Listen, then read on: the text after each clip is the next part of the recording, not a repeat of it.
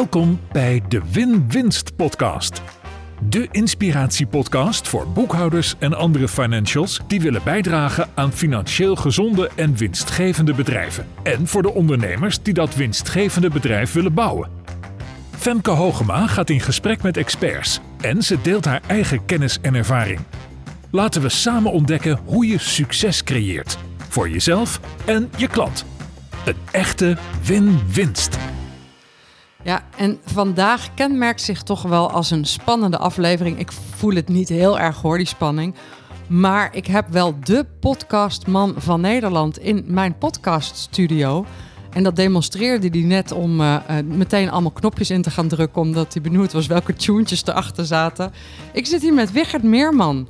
En Wichert is spreker op het gebied van persoonlijk leiderschap. Hij is coach. Hij is auteur van de bestseller Op zoek naar antwoorden. En hij is dus host bij de Eindbazen podcast. En ik las dat die Eindbazen podcast meer dan 4 miljoen downloads heeft. Dat is echt wel geweldig uh, veel, Wichert. Ja, en dat is, dat is outdated.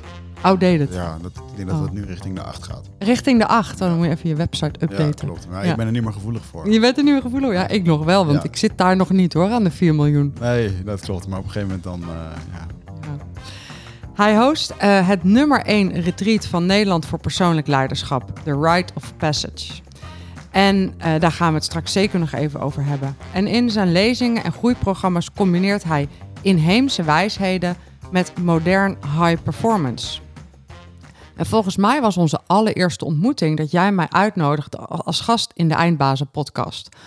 Wat ik een extreem stoere ervaring vond om uitgenodigd te worden voor de Eindbazen podcast. Die is ook veel geluisterd, dus daar hoor ik nog steeds mensen over van ja, ik heb je gehoord in Eindbazen. Ja. Dat was erg leuk. Ja, heeft mijn, het, uh, jij hebt mijn leven veranderd. Um, met een podcast uh, die je met Jeanette de Geus hebt opgenomen. Uh, waar je Profit First besprak. En ik, ik had het wel eens een keertje voorbij zien komen. En, maar ik vond het op zo'n... Ik dacht eigenlijk, ah, wat een verademing. Ik begrijp dit.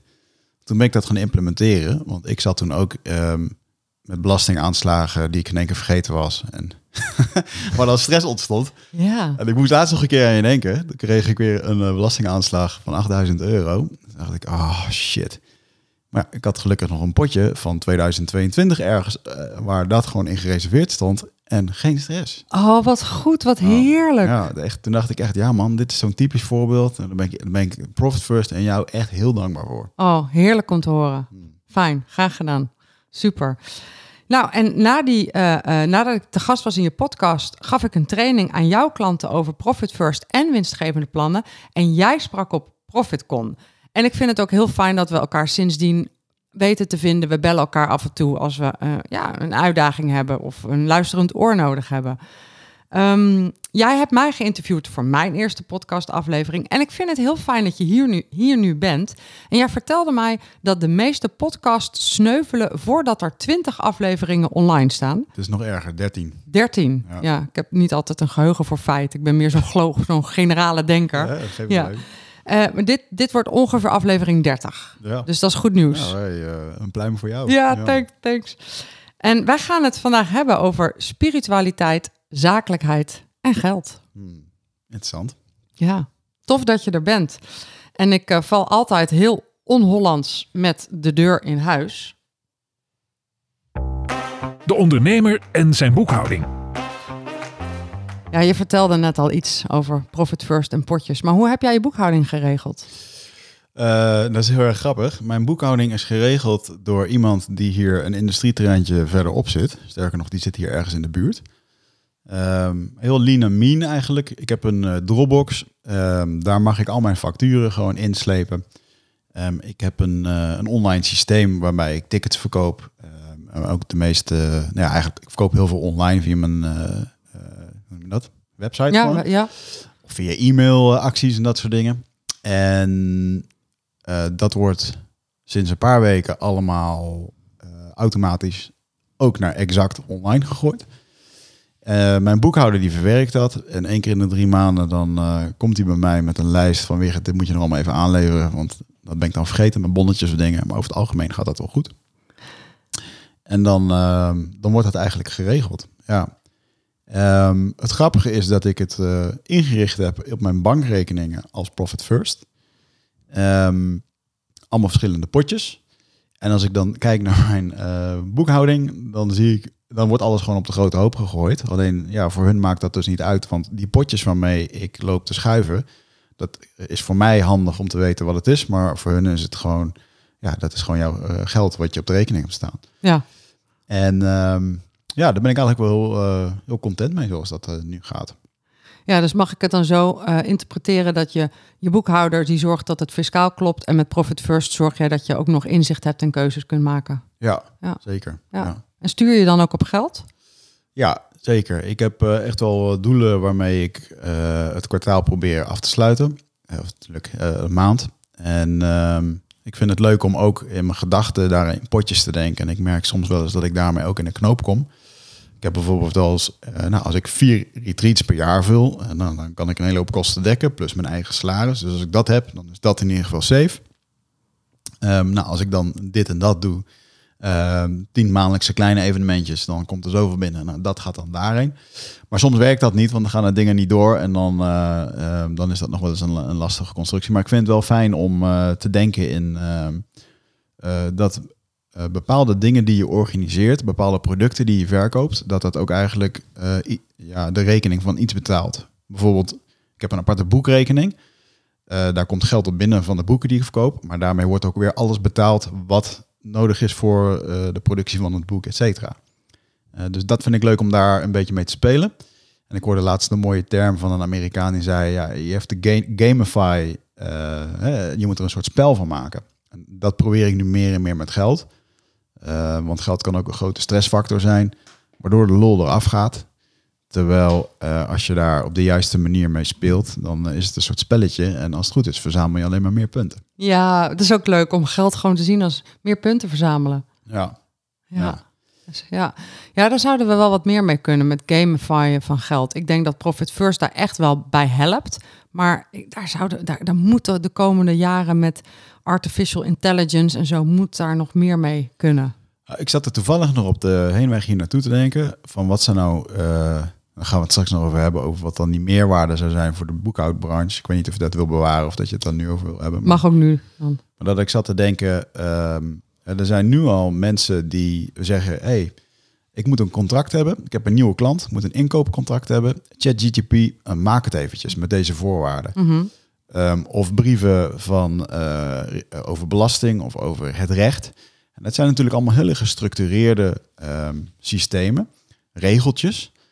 Ja, en menselijke, menselijke fouten worden daarin gemaakt. En wat hadden ze dus gedaan? Gewoon een, een contract wat binnen vijf minuten bedacht was door zo'n apparaat, of binnen een paar seconden zelfs, was eh, in 85% van de gevallen gewoon beter en completer dan wat het meeste aanleveren.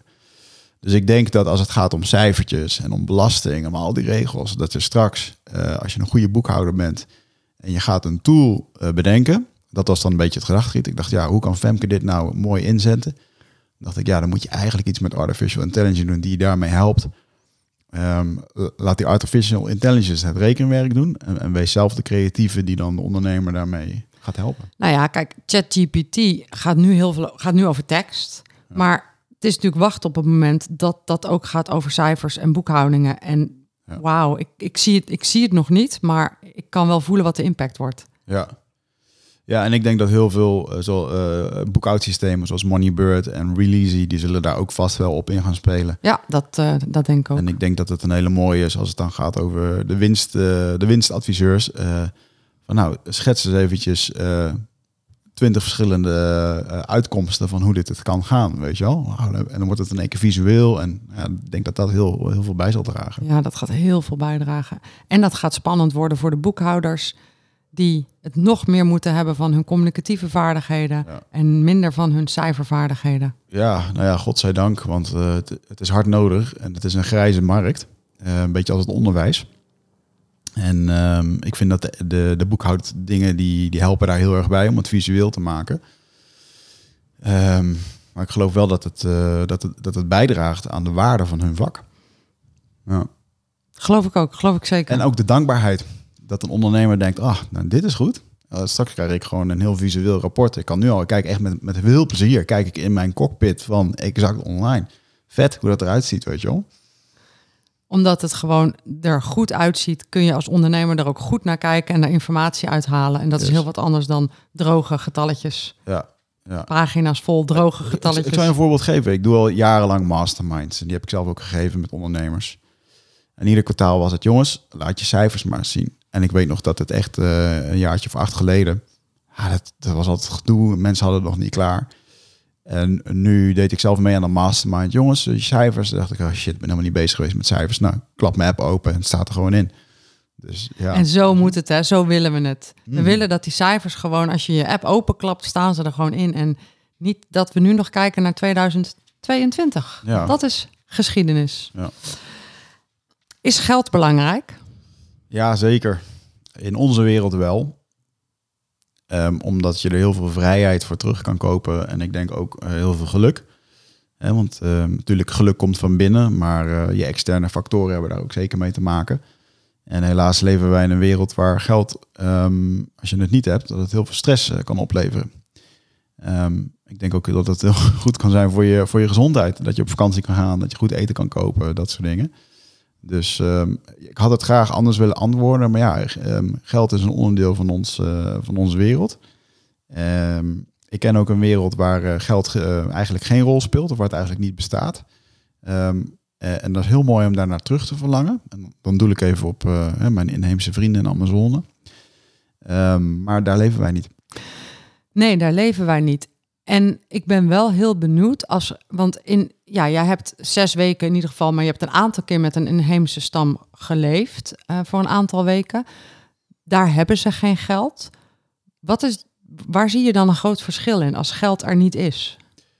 Als geld er niet is, dan is de basis Um, hè, dat je, uh, die mensen werken, leven gewoon in dat bos. Die, hun, hun, ja, hun, leven is eigenlijk hun werk. Hun baan is Indiaan, zeg ik altijd. Hun baan is Indiaan. Ja. En um, nou ja, dan kom je op het, uh, op het dingetje dat zij weten exact wat de jungle hun kan geven.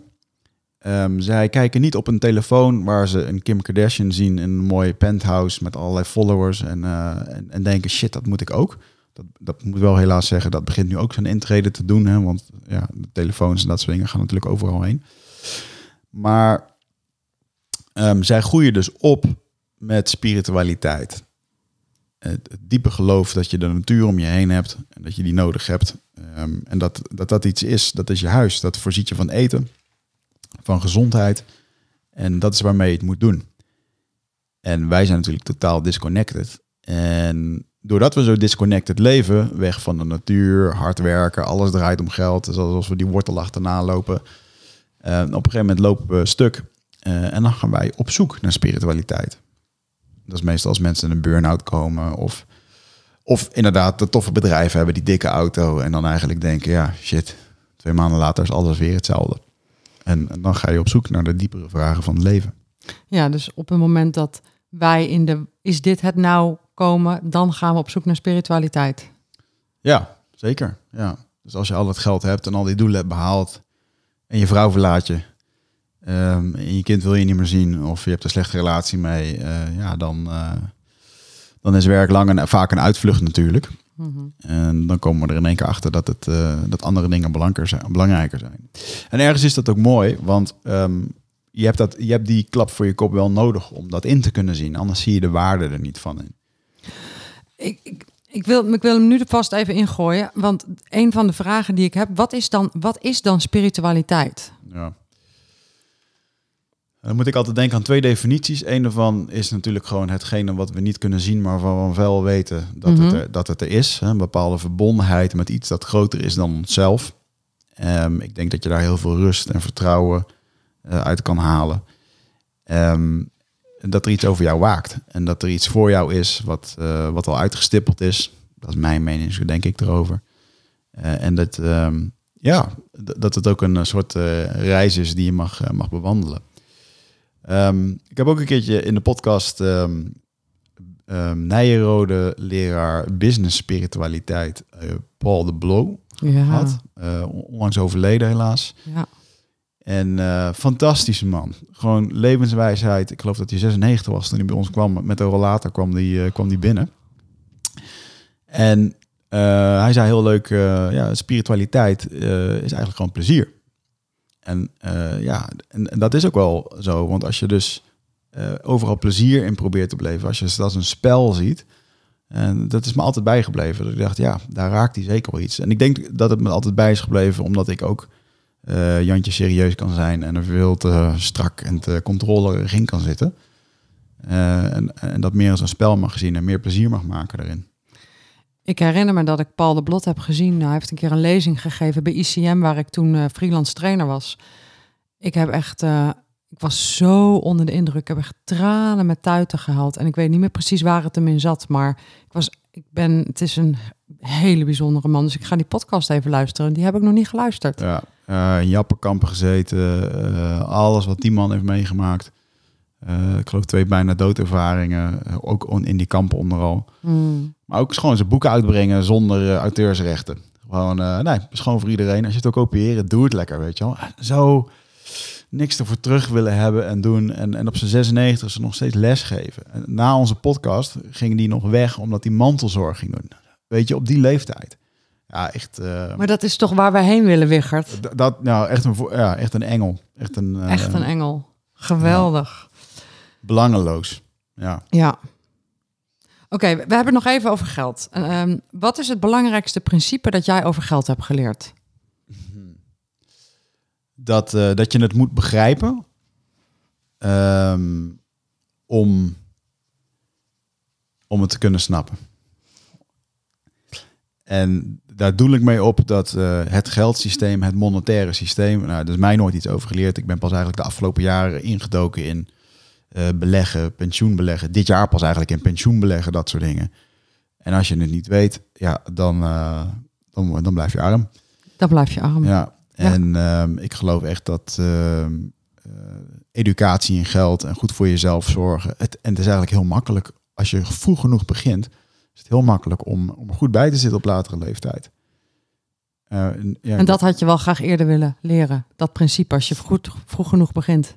Yo, ik heb echt, als je nou dingen hebt van waar heb je spijt van. Ik weet nog dat ik eh, 20 jaar was. Ik werd 18 jaar, toen zat ik op het CIOS. Ehm, mijn vader is overleden een paar maanden na mijn geboorte. En die heeft iets nagelaten dat ik op mijn 18e kreeg ik in één keer eh, drie jaar lang 600 euro per maand uitgekeerd of zo. Een soort iets wat hij had geregeld. Nou, top. Dat kreeg ik zelf. En normaal ging dat altijd naar mijn moeder, maar nu kreeg ik dat zelf. En toen had ik een meisje in mijn klas, eh, Claudia. Claudia, als je dit hoort. eh, kan je lachen. Die had toen een vriend en die werkte net bij de Rabobank. Startende functie op de beleggingsafdeling. En ik had dat verteld. Veel komende maanden krijg ik, ja, krijg ik zoveel geld. En zij komt de volgende dag naar mij terug. Ze zegt, joh, ik heb het gisteren over gehad met hem. En hij zei, als jij dit gewoon opspaart en belegt... en je doet het gewoon op een eh, algemene beleggingsrekening... dan ben je op je 60 gewoon eh, miljonair. Ja, miljonair, ja. En, eh, en ik heb dat gewoon weggewuifd als, ja, wat een bullshit. Eh, het zal wel, weet En nu wel. denk je, ik snap het, het was waar. Ja, ik heb dat uitgegeven aan de DVD-recorders en dat soort eh, dingen. En, en inderdaad, en, en de, de, tijd in de tijd in de markt is gewoon super belangrijk. Ja, nu ben ik 40 en eh, dat pensioen, dat, eh, dat, is, dat, is, dat moet nog bij elkaar gespaard worden, snap je? Dus dat, eh, Nu moet je nog beginnen. Oh, ik, ja, ik, ik voel dit, ik snap dit. Want dan op zo'n moment denk je, ja, doei. ja. Zo werkt, het, zo werkt het niet, maar zo werkt het wel. Tijd in de markt. Dat, ja. En dus, dus ik vind het heel fijn dat als ik nu tot mijn 65ste zoveel spaar, kom ik daar ook. Ik vind op je 40ste is absoluut niet te laat. En zeker met hoe dat ik denk en hoe dat ik doe, komt dat gewoon goed. Eh, ik, heb ook investeer, ik heb ook goede investeringen gedaan eh, in vastgoed. Ehm, ik heb eh, wat een hoop geld in crypto gestopt. waarvan, dat vind ik leuke markten. daar weet ik veel van. Ook daar heb ik meer in, meer in. Laat ik het zo zeggen, ik weet er niet alles van, maar ik heb me goed laten begeleiden. Daar heb ik vertrouwen in dat dat goed gaat komen. Dus dat, ja, dat komt goed. Maar Ja. ja, Dat is zo'n.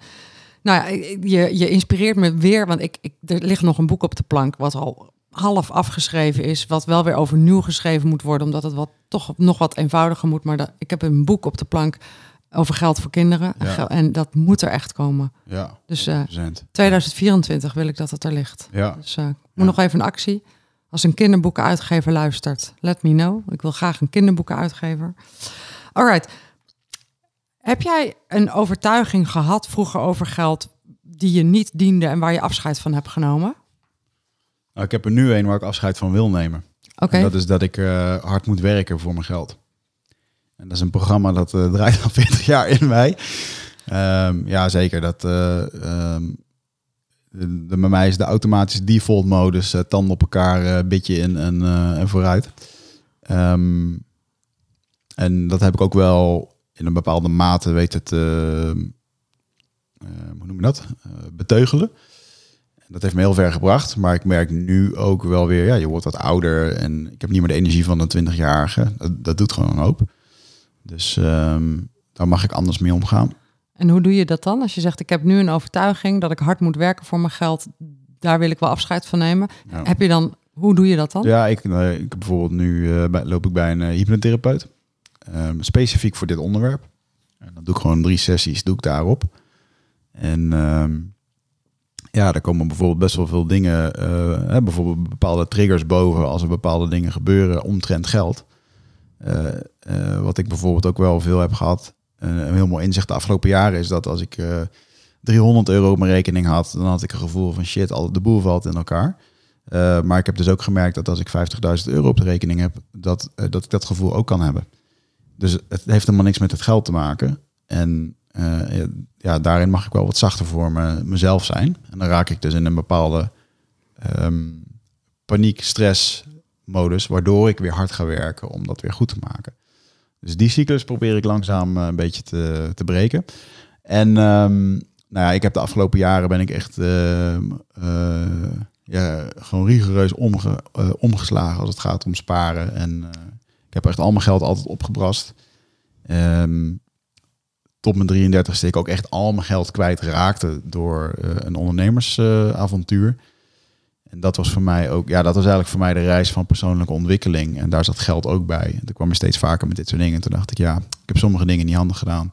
Ik had al 30 keer miljonair kunnen worden, weet je, kunnen zijn. Ja, zonder eh, Elon Musk-achtige dingen te doen, maar gewoon door het goed te investeren en uh, te sparen, et cetera. En dat zit hem voor een stuk, stu stukje op kennis, maar het zit hem ook voor een groot stuk op, op wat je intern tegen jezelf zegt en hoe je daar vervolgens je naar gedraagt. Ja, zeker. Nou, bijvoorbeeld het uitstellen van het, het komt wel en dus eigenlijk gewoon geen verantwoording nemen.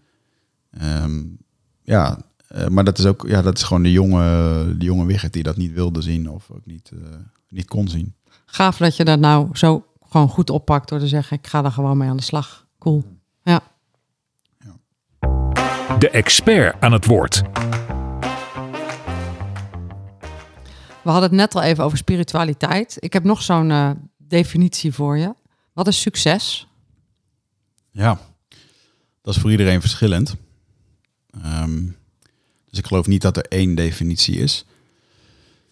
Uh, succes is dat je um, gelukkig uh, bent van de dingen die je doet. Of gelukkig wordt van de dingen die je doet. En um, ja, dat je daarmee dienend voor jezelf bent. En, en voor de wereld. Ik denk dat dat een hele pure beschrijving is. Van wat geluk zou moeten zijn. Geluk of succes? Oh, succes. Ja, succes. succes. Ja, ja, succes. Hè? En, ik vind hem wel mooi. Gelukkig worden van de dingen die je doet en dienend voor jezelf en de wereld. Ja. Ja, want uiteindelijk als je alleen maar voor jezelf bezig bent, dan kan je het niet delen. Uh, uiteindelijk wil je wat terug doen, dus dan, uh, dan maar beter zo. En, um, en, natuurlijk kan je er allemaal dingen, factoren aan gaan hangen als liefde, relaties, gezondheid en, uh, en financiële dingen. Maar dit is hem in de kern. Mm -hmm. en, en geluk, wat is dat dan?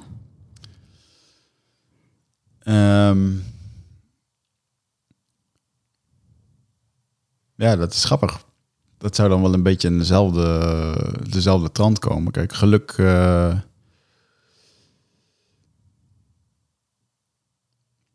even te denken aan een quote van mijn vriendin. Die zei dit altijd. Die heeft het heel mooi een keertje in een interview gezegd. Die zei van, geluk zit hier op de stoel. En uh, ik weet eventjes niet meer wat ze daarna nou uh, vertelde. Maar dat vond ik wel heel erg mooi hoe ze dat vertelde. Kijk, geluk is natuurlijk gewoon een, uh, hoe je je eigenlijk van binnen voelt altijd. Hè? Dus dat diepste binnenste, dat als jij echt helemaal top voelt, even zonder alle belast van wat allemaal gebeurt in de wereld of in je familie, of gewoon, uh, gewoon je echte, je diepste zijn, is denk ik gewoon altijd gelukkig. En uh, ik denk dat we het meest gelukkig zijn um, en dat zegt zij ook altijd mooi, als we onszelf niet in de weg lopen. En dat is ook altijd een ding wat zij ochtends zichzelf vraagt. Van ja, hoe kan ik mezelf vandaag uit de weg gaan? Of hoe kan ik zorgen dat, dat, mijn, dat mijn gedachten en dingen mezelf niet voor de voeten lopen? Eh, en ik denk dat dat wel een, eh, een dingetje is. Ja. Hij sluit ook wel aan bij mijn volgende vraag. Want ik wilde aan je vragen: ben je verantwoordelijk voor je eigen geluk? En hoe jouw vriendin dat dus oppakt, is zichzelf niet voor de voeten lopen. ja, en daarmee ben je wel verantwoordelijk om eigenaarschap te nemen over je gevoelens en gedachten en over je handelingen. Eh, en dat is echt wel, eh, ja, dat, dat is een grote uitdaging. Maar ook dat is dan iets wat je kan trainen en, eh, en waar ik ook vol in een proces mee zit met bepaalde dingen. Hè, om bijvoorbeeld niet je geluk af te laten hangen van anderen. Ehm, zelfredzaamheid is een, is een groot eh, teken bij mij. En ik denk ook voor heel veel luisteraars dat vandaag de dag. ehm, hè, stel nu dat eh, jij voelt je goed, maar op het moment dat je een paar woorden hebt met je partner, of die is het niet eens met wat je doet, ehm, en die laat dat merken, dan kan jij in één keer geen geluk meer voelen. Oftewel, je, je laat je geluk afhangen van eh, dat je partner ook gelukkig is. Zo van die hele onbewuste kleine dingen. Ja, dat doen we allemaal natuurlijk, maar ik, ik herken dat heel erg. Ja. Ja, ik vind eh, als, eh, als Bart ehm, chagrijnig is, dan, dan vind ik dat, dat we dat moeten uitpraten. Want ik heb er last van als hij chagrijnig is. En dan, dan hoor ik hoe belachelijk het klinkt. Ja. Maar toch wil ik het eigenlijk wel gefixt hebben voordat ik naar bed ga. Ja, ja, dus dan is hij toch de pleister op. eh, ja, dat is toch een, een pleister plakken op dat. Oh, dan Ja. kan je pas ontspannen als hij het. Ja, eh, kan pas ontspannen als. En ja, Ja, en dat, dat heb ik dus bijvoorbeeld ook in een relatie. En dan van mij, van, vooral vanuit mij, dat ik dat wel eh, zo voel. En eh, nu zijn we dus op een punt gekomen in de relatie dat mijn vriendin zegt van nou joh, prima dat jij je zo nu zo voelt. Dan ga ik in één keer heel ander, ga ik ander gedrag vertonen. Ga ik in één keer ga ik extra lief zijn of ga ik afhankelijk zijn of vragen stellen die ik normaal niet zou stellen. Nu kunnen we dat ook gewoon benoemen. Van, joh, eh, van de week zei ik het nog in de keuken. Van, joh, ik ja, ik merk dat ik nu gewoon weer eh, een soort eh, schoothond wil worden. om een soort van dit gevoel weg te, te halen. En ehm dat was eventjes wat, dat we hebben thuis een beetje de regel dat als de een thuis komt of de ander, dan is de boel een beetje opgeruimd met de kleine. Want als je dat gewoon helemaal laat, dan is het helemaal ontploft. Het is fijn om gewoon een soort van georganiseerd thuis te komen. Ik had dat niet gedaan. En ehm, dus hij kwam thuis in een rommelig huis. Zij stoort zich daar gruwelijk aan. Ik helemaal niet. Eh, eh, en dus voelde ze dat zo. En ehm, toen voelde ik me schuldig. Dus Ja. ik voel me dan schuldig. En dan wil ik graag van haar horen dat het niet Dat goed het weer goed dat is, het ja. is. Nou, als zij gewoon zegt van, ja, ik voel dat nu gewoon zo even. En dat mag gewoon. En dan shit. En dan zit ik in één keer met mijn gevoel te bungelen. En dat is dus... eh, ja, daar ben ik echt actief mee aan het werk. Om dat ook weer voor mezelf om te gooien naar iets anders. Ja. Ja, want dat is denk ik ook, als je het dan hebt over geluk en daar zelf verantwoordelijkheid voor nemen, dan is het dus het, je bewustzijn begint met het bewustzijn van dit soort patronen, wat, waar we dus iedere dag mee kunnen oefenen. Zeker in een relatie. Nou, ja, en als je het dan hebt over spirituele beoefening, ehm, zeg ik ook altijd bij de mensen die bij mij eh, op een retreat komen of ehm, ehm, eh, ik bedoel, ik doe wel eens ayahuasca eh, of, of andere dingen die mensen doen. Het echte spirituele werk ligt hem in de dagelijkse dingen. Dat ligt gewoon voor je. Hoef je niet naar een retreat voor te gaan voor diepe inzichten. Nee, dat ligt gewoon in het gezeik wat je in de keuken hebt. Eh, als de een het niet eens is met de ander. Of met je geld, eh, de stress die daarmee binnenkomt. Of eh, ja, het dagelijkse werk met je, met je dochtertje, de communicatie. Daar, dat is de spirituele groei. En wat staat je dan te doen om daar spiritueel in te groeien? Nou ja, om je daar, om eh, A, om de beslissing erin te nemen dat je, de- dat je daarnaar wil kijken. Maar iets wat je natuurlijk onbewust niet eh, ziet. Ehm, ja, dat is natuurlijk gewoon niet. eh, Nou, ik had laatst bijvoorbeeld van de week. Ik had van de week een mooie met mijn dochter. Die zegt: Pap, ik wil mijn step meenemen naar school. En school was gesloten, maar er was wel zo'n buitenschoolse opvang. Die was dan open. En zegt: mijn step meenemen. En het eerste wat ik zeg is: Oh, ja, oké. ja, kan je wel doen. Moet je wel even oppassen dat, hij niet, dat andere kinderen hem niet jatten. En, en zij, ik zie haar een beetje zo eh, kijken. Ik zeg ja, want ja, er zijn natuurlijk een hoop andere kindjes. Dan moet je gewoon even goed opletten dan. Oké, ja, is goed. Nee, nee, ik eh is vier jaar, weet je wel. Of vijf jaar is er nu. Nee, nee, ik, ik eh, hoef hem niet meer mee te nemen.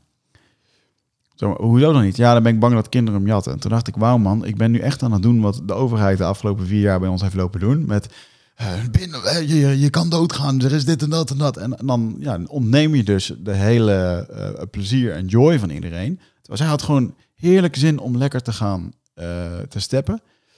En als die step dan kans 1 op 100 gejat zou worden, ja, dan, dan was dat wel weer een verhaal voor dan. In plaats van nu alvast bang maken dat het ding gejat wordt, waardoor ze er geen zin meer in heeft. Toen dacht ik, ja, hier heb ik dus echt, gewoon- hier loop ik gewoon, ik weet niet waarom, ik weet niet eens waarom ik het zei. Het is gewoon ook weer mijn programma. Omdat we ook geconditioneerd zijn, ja. Ja, en toen dacht ik, oh, dit is, maar dit is dus eh, hè, wat, wat iemand die, waar je tegen opkijkt of waar je naar luistert, eh, of dat nu een overheid is of een bedrijf of een coach of wat dan ook, en die zegt wat, eh, ja, dat, dat heeft dus zo'n impact. En bij haar is het direct eh, zichtbaar. En toen dacht ik wel, ja, dit is dus hoe dat het werkt. En dat is die spirituele ontwikkeling. Om dit soort superkleine dagelijkse dingen te zien, te observeren, daarover na te denken. En te, dan eigenlijk je best te doen, je te ontwikkelen, zodat je volgende keer wat minder geconditioneerd misschien reageert. Ja, door de volgende Meer- keer te zeggen, vrijheid. eh, door de volgende keer dit te herkennen Ja. en dan te zeggen, liefje, neem lekker die step mee en ga ja, ervoor. Ga ervoor. Heeft hij die step nou meegenomen? Nee, Nee. Nee, die dacht ik, dat, ja, toen dacht ik echt shit, ik heb het nu gewoon verpest voor haar. Eh, ja. En dan heb ik nog wel, daarna begon ik, nee, maar je kan wel meenemen. En toen begon ik nog, nee, maar de kans is ook niet zo groot dat die eh, gejat wordt. En toen dacht ik, dit is ook zo verwarrend voor haar. Want eerst zeg je dat die gejat kan worden en dan vervolgens kan het in één keer weer wel. En Ik voel hem echt, hè, want het gaat natuurlijk, dit gaat over een step, maar het gaat over zoveel meer. Het gaat over hoe je je kinderen opvoedt, hoe je geconditioneerd wordt, hoe we onbewust al onze gedachten en aannames en patronen en alles wat we geleerd hebben in één zo'n zinnetje ja, kan gejat worden eigenlijk neerlegt. ja. Ja. en dat doe je ook in je relaties en ook in je, je businesspartner dingen en klanten, weet je wel. Overal, Ja. overal, ja. Vind je dat wij. ehm, vind jij dat wij. eh, vind je dat succes maakbaar is? Kunnen wij zelf ons eigen succes creëren? Ja, dat ligt nogmaals van de definitie van succes. Ik denk dat we dat eh, over het algemeen moeten hervormen. eh, omdat het over het algemeen een soort van... Het heeft een soort beeld gekregen dat we allemaal moeten husselen en ondernemer moeten worden en eh erop moeten shippen en NFT's moeten verkopen en dat soort bullshit en tonnen moeten verdienen. Maar ik denk dat heel veel mensen eh, gewoon met hun passie, als ze daar met datgene wat ze echt gewoon leuk vinden om te doen, wat ze geen moeite kost, als ze daarmee 40.000 of 50.000 euro per jaar zouden kunnen verdienen, dat ze daarvoor zouden tekenen. Hè? En, en dat ze dan dat die mensen veel gelukkiger en succesvoller zijn dan eh, die paar gekkies die, eh, die alleen maar geld lopen na te streven en vervolgens ook weer in een leeg gat komen. En, en ik geloof ook wel dat eh, als jij gewoon doet wat je leuk vindt en je kan daar 60.000 euro mee verdienen, dat je ook wel weer manieren kan bedenken om, om dat te, te laten groeien. Ehm, ik las laatst een heel mooi voorbeeld, of zag een heel mooi voorbeeld van iemand die. Nou, ik heb hier een glas op tafel. En er is een soort wetmatigheid. dat als ik dit glas duw, dan gaat hij vooruit. Mhm. Maar op het moment dat ik niet meer duw, dan gaat hij niet meer vooruit. En zo is het ook met alles in het leven. Ook met geld, ook met de relatie, eh, met deze podcast. Eh, als het op een gegeven moment geen beweging meer heeft, een keer stopt het en langzaam ja, verdwijnt het of sterft het af. Of, eh, dus je zal er met alles altijd aandacht moeten blijven geven. En die duw in de beweging is aandacht, is intentie, is actie. Ja, want nu beweegt hij gewoon niet meer. Nee, nu beweegt hij niet meer. Nee. Nee. Dus Nee. Dat, dat, is, dat is gewoon een wet. En dat, dat noemden die wetenschappers. Het is gewoon een soort wetmatigheid. Van ja, dat eh, als je iets op een gegeven moment geen aandacht meer geeft, ja, dan, dan gaat de beweging er gewoon niet uit. Ja, Gaat dus, de beweging uit. dus succes creëren betekent sowieso dat dat voor iedereen anders is. Maar Ja. het betekent ook dat je wel de beweging in gang moet houden. Ja, zeker ja. Ja. En wat je natuurlijk heel veel ziet, is dat men een verkeerd beeld heeft over succes of niet realistisch. Of, ehm, en ook nog eens een keertje ehm, niet gaat bewegen. De verkeerde bewegingen gaat maken. Ja, en dan wordt het heel erg ongelukkig. En ik herken dat, een verkeerd beeld van succes, de verkeerde beweging gaan maken. En dan word je doodongelukkig van. Gaat alles fout. En dan moet je weer terug naar de tekentafel. Ja, want jij hebt dat ook gedaan. Hè? Jij startte je carrière ook met een wellicht een iets ander beeld van succes. Ja. Je zei net, je was eh 33. Ehm, je had een, een, was een keihard werkende ondernemer. En dat liep niet goed af. Je product flopte, je relatie eindigde, je had geen onderdak meer. Ja. Volgens mij was dat een keerpunt in je leven. Wil je daar wat over vertellen? Ja, ik was, eh, kwam uit de topsport. Ik heb toen een salesfunctie gedaan daarna. Eh, dus voor mij was alles gebaseerd op dat winnen, succes en prestatie. Het ging ook heel goed. En ik zat toen in een gouden kooi. Daar wilde ik uit. Toen ben ik gaan ondernemen. Eh, had ik een soort app bedacht. En ehm, eh, op Facebook, waarbij mensen producten konden verkopen. Ehm, nou ja, dat was een soort bubbeltje eh, in dat hele spectrum van allemaal eh, ja, bubbels die er zijn natuurlijk, waar men op inzet. En we hebben daar volop ingezet. Eh, want op een gegeven moment zou Facebook zo groot worden dat, websites een beetje zouden vervagen. En uh, ja, wij zijn die app gaan bouwen. En uh, toen die app uh, gelanceerd was, toen ja, viel eigenlijk gewoon heel die bubbel in elkaar. Goed, waar wij van de boel van af hadden gekeken, of daar, ja, die vielen gewoon om met miljoenen investeringen. En, dan zit jij erin met je geld en liefde en denkend van nou, wij, we moeten wel. Um, en ik heb daarin ook echt een harde les geleerd. Van ja, uh, ik heb gewoon iets gebouwd waarvan ik dacht dat de wereld het nodig had. Dat moest helemaal perfect zijn. Daardoor duurde het lang. Um, domme keuzes gemaakt als het gaat om het investeringsgeld uitgeven. Um, achteraf vraag ik me ook af of dat ik de juiste investeerder had voor dit. want die hadden eigenlijk een ander segment waar ze zich op richten. Op websites. Nou, dat is natuurlijk iets compleet anders dan apps. En gewoon een app lanceren ja, als het goed gaat, uh, dan is dat heel mooi. Maar er zijn natuurlijk uh, triljoen apps die gewoon falen. Nou, daar zijn wij er één van geweest. Ja, ja en toen? toen slikte ik me. Um, toen uh, raakte dat geld op. En nou, ik heb alleen maar gewerkt toen. En ik kwam een beetje in een fase waarbij ik me echt wilde richten op mijn start-up. En ehm, dat, ja, dat gaf gewoon heel veel uh, al mijn tijd ging daarheen. Mijn vriendin, waar ik toen mee samenwoonde, die dacht al een half jaar van ja, dit is helemaal niet meer leuk wonen zo. Die wilde graag uitgaan, op vakantie gaan en dingen. Daar ging ik ook allemaal niet meer mee. En ik denk dat het ook een beetje een voorbode was van de stress die ik voelde. En dat ik mijn wereld kleiner ging maken. Gewoon alleen maar focus. Ik heb, en op een gegeven moment uh, maakte zij het uit. En toen dacht ik, ja, oh shit. Um, ik kan nu dus met, ik ben net gaan ondernemen. Ik kan nergens een huis huren of wat dan ook. Um, ik kon nergens heen en toen ben ik op kantoor gaan slapen in het geheim. En dat, dat zou drie weken zijn, uh, omdat zij de relatie uitmaakte. En ik dacht, nou, over drie weken dan missen ze mij wel en dan komt dat wel weer goed. Maar ja, die had natuurlijk al een half jaar lang bedacht over hoe dat ze dit zou aanvliegen. En die had er echt een beslissing in gemaakt. Dus die drie weken die werden uiteindelijk tien maanden. En toen heb ik dag en nacht gewerkt om een nieuw product te lanceren. En dat heb ik helemaal gedaan volgens de Lean Startup. Uh, met gewoon een idee pitchen kijken of er vraag naar is, de mensen daar geld voor laten betalen en vervolgens het gaan bouwen. Ja, dat, dat, dat heeft alles veranderd. En toen uh, ja, heb ik uh, met tien maanden lang helemaal het schompers gewerkt, waardoor ik financieel weer wat op de rit stond. Het bedrijf weer enigszins nou, gewoon gezond werd. En toen kon ik een huis krijgen. Toen ben ik compleet ingestort. Ja. ja, dus had je tien maanden op kantoor gewoond, je helemaal schompers gewerkt en toen kreeg je dat huis en toen startte je fysiek en mentaal in. Ja, want toen was eigenlijk gewoon uh, de emotionele uh, de verwerking van al het emotionele wat er was gebeurd. Uh, en ik denk dat er een heel stuk groot in zat van het falen. Het ondernemen was ook echt een honkbalknuppel in mijn gezicht. Want ik kwam normaal uit een salesorganisatie waar alles geregeld was. Een grote multinational.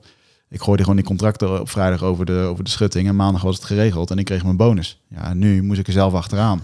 Vond ik heel moeilijk, ook in het begin bijvoorbeeld om klanten een factuur te sturen dacht ik echt, nee, ik ga eerst eventjes, uh, uh, laten we dit wel even gaan. En dan, dan komt er later wel. En dan liet ik dat opstapelen. Om van dat soort rare gedragingen heb ik daar wel in gehad.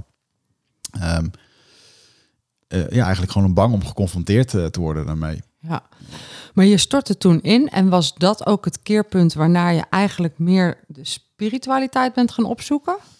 Ja, want ik moest wel, want mijn lichaam wilde gewoon rust. En um, ik ging mezelf ook wel afvragen van ja, is dit het nou? Um, dus toen heb ik um, nou, regelmatig deed ik het plantmedicijn ayahuasca. Hè, wat ik altijd, heeft me altijd gefascineerd. Dat die inheemse bewoners een soort medicijn hebben bedacht van twee planten, van 500.000 planten die er groeien. En als je dat drinkt, krijg je inzicht over jezelf. En, en ja, zij helen zichzelf daarmee. Er is daar geen apotheek of iets. Dus voor hun is dit een manier.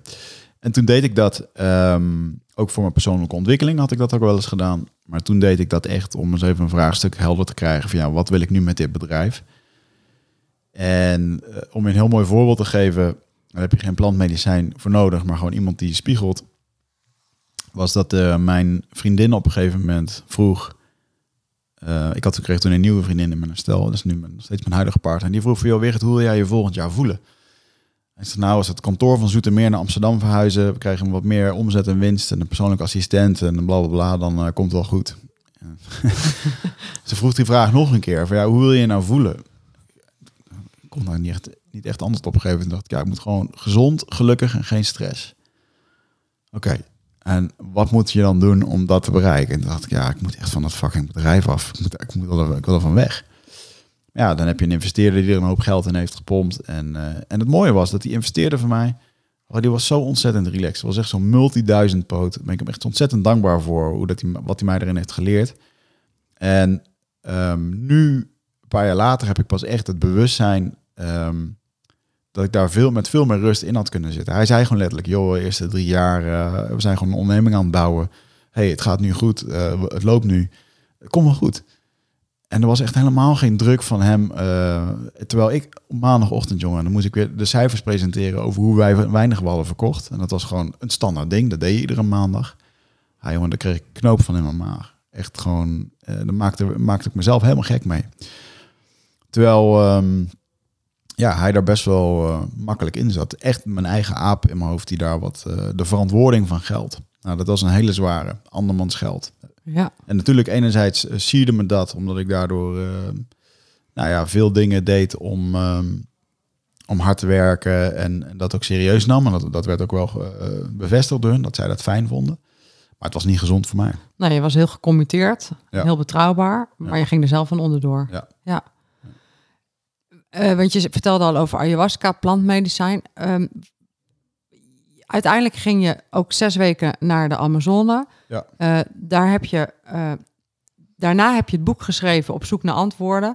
Want je ontving in de Amazone je levensmissie.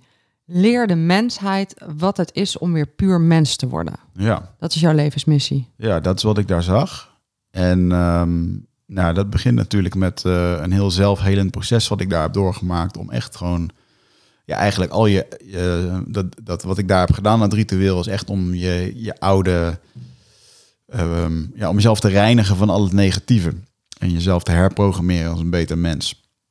Zo zei dat stamhoofd dat toen. Nu ben ik mijn tweede boek aan het schrijven. En ehm, ja, is onlangs wel eens wat concreter geworden wat, nou, wat dat nou precies inhoudt om dat pure mens dan te zijn. En ik denk in eerste instantie dat dat eh, is dat iemand eh, authentiek leeft. En dat je ehm, eh, het pad van zelfheling bewandelt. Want ehm, ja, op het moment dat jij jezelf kan helen, a.k.a. je perceptie kan veranderen over bepaalde zaken, ja, dat verandert alles. Want heling denken we vaak aan een gebroken been in het gips. Ehm, maar nee, vaak is het gewoon een inzicht. En ehm, dat je dat eh, continu voor jezelf blijft doen. Want de bekende woorden van mijn, laatste, van mijn eerste boek, de laatste woorden van mijn eerste boek, eh, de heling eindigt nooit. Ik geloof echt dat dat zo is.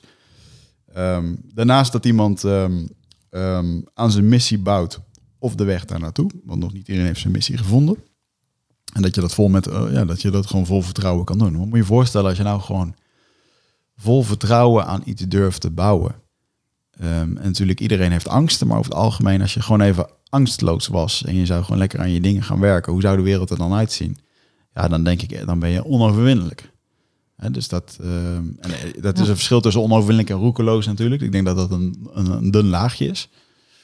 Maar eh, dat je gaat bouwen aan je missie waarmee je dienstbaar bent. Dus voor jezelf en uiteindelijk voor anderen. Eh, en een hele belangrijke daarin is dat je eh, zelfredzaam wordt in je emoties, in je gedachten. Eh, maar ook goed voor jezelf zorgen. En in dit geval betekent dat ook in je financiën in onze wereld. Mhm. Nou ja, want als je het hebt over angstloos, angstloos aan je missie bouwen. Ik denk dat de eerste angst die bij mensen dan snel oppopt is, ja maar geld. Mhm. Ja, ja, zeker. En dat is in onze wereld ook, dat is ook zo.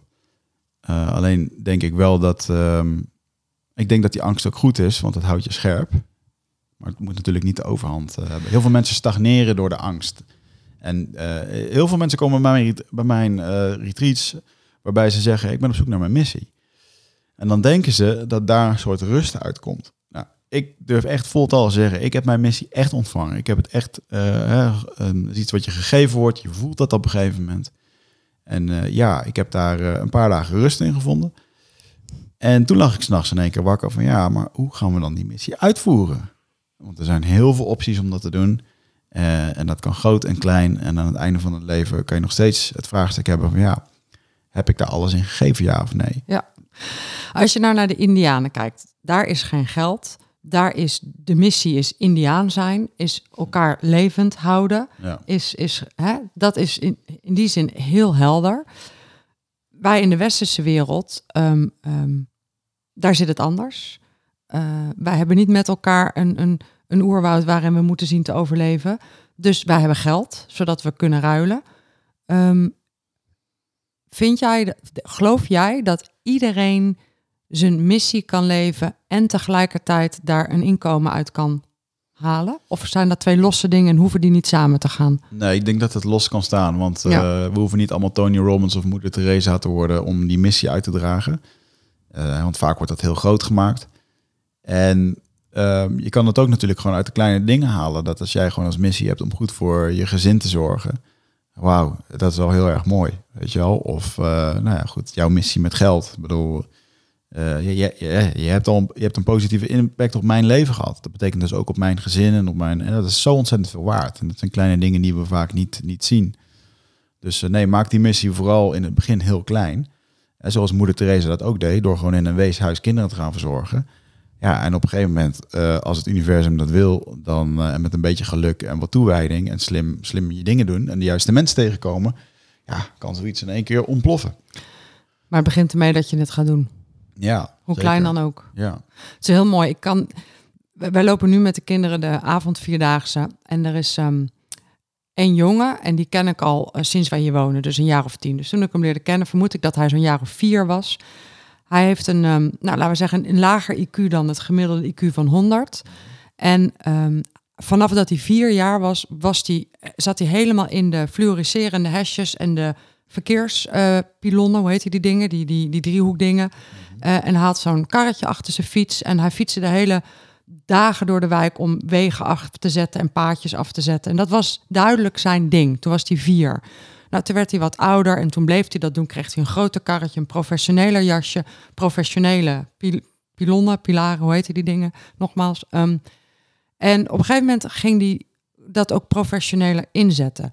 Nu is hij denk ik zo'n 14 jaar en nu zien we hem bij alle evenementen, bij schoolreisjes, bij de avondvierdaagse. Heeft hij professioneel fluoriserend pak aan.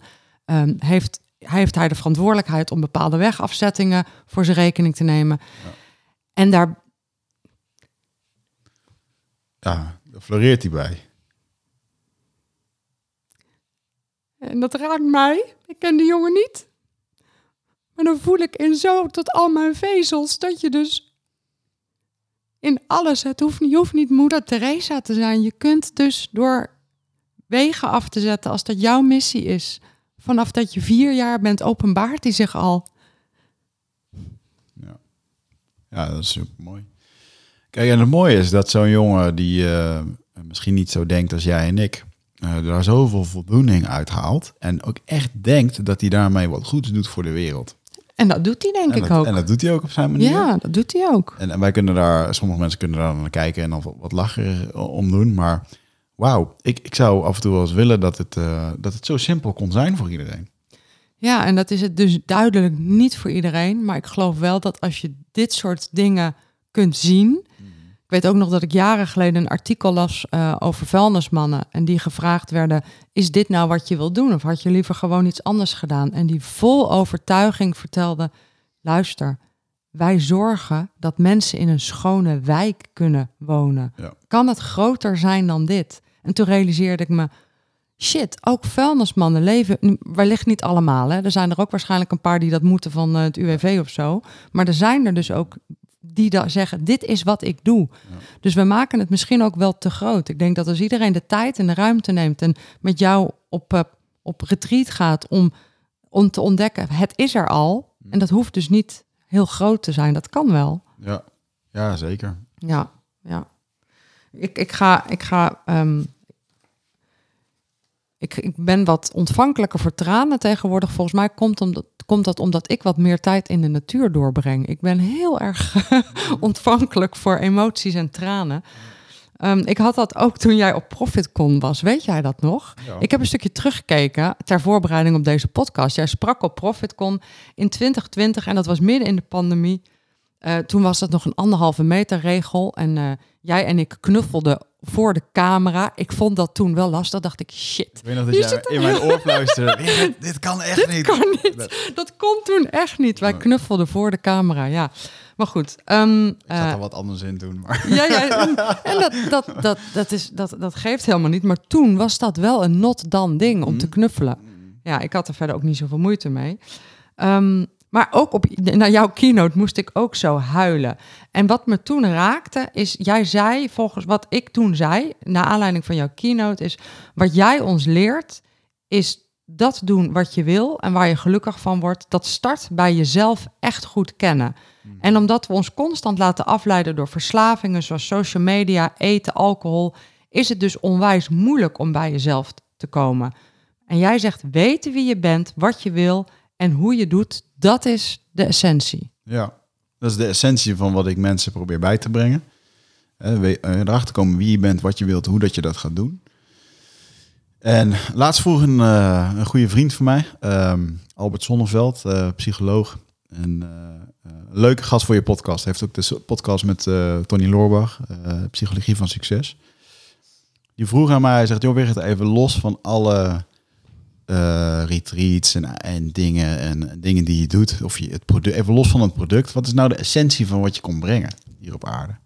Oh, dat een diepe vraag, maar ik had het antwoord kwam echt heel snel binnen. Ehm, en toen zei ik, ja, ik denk dat mijn grote kracht is eh, dat ik mensen een andere perceptie kan geven. Door middel van een retreat of door middel van een gesprek of eh, door van ceremonieel werk met mijn Indianen eh, dingen.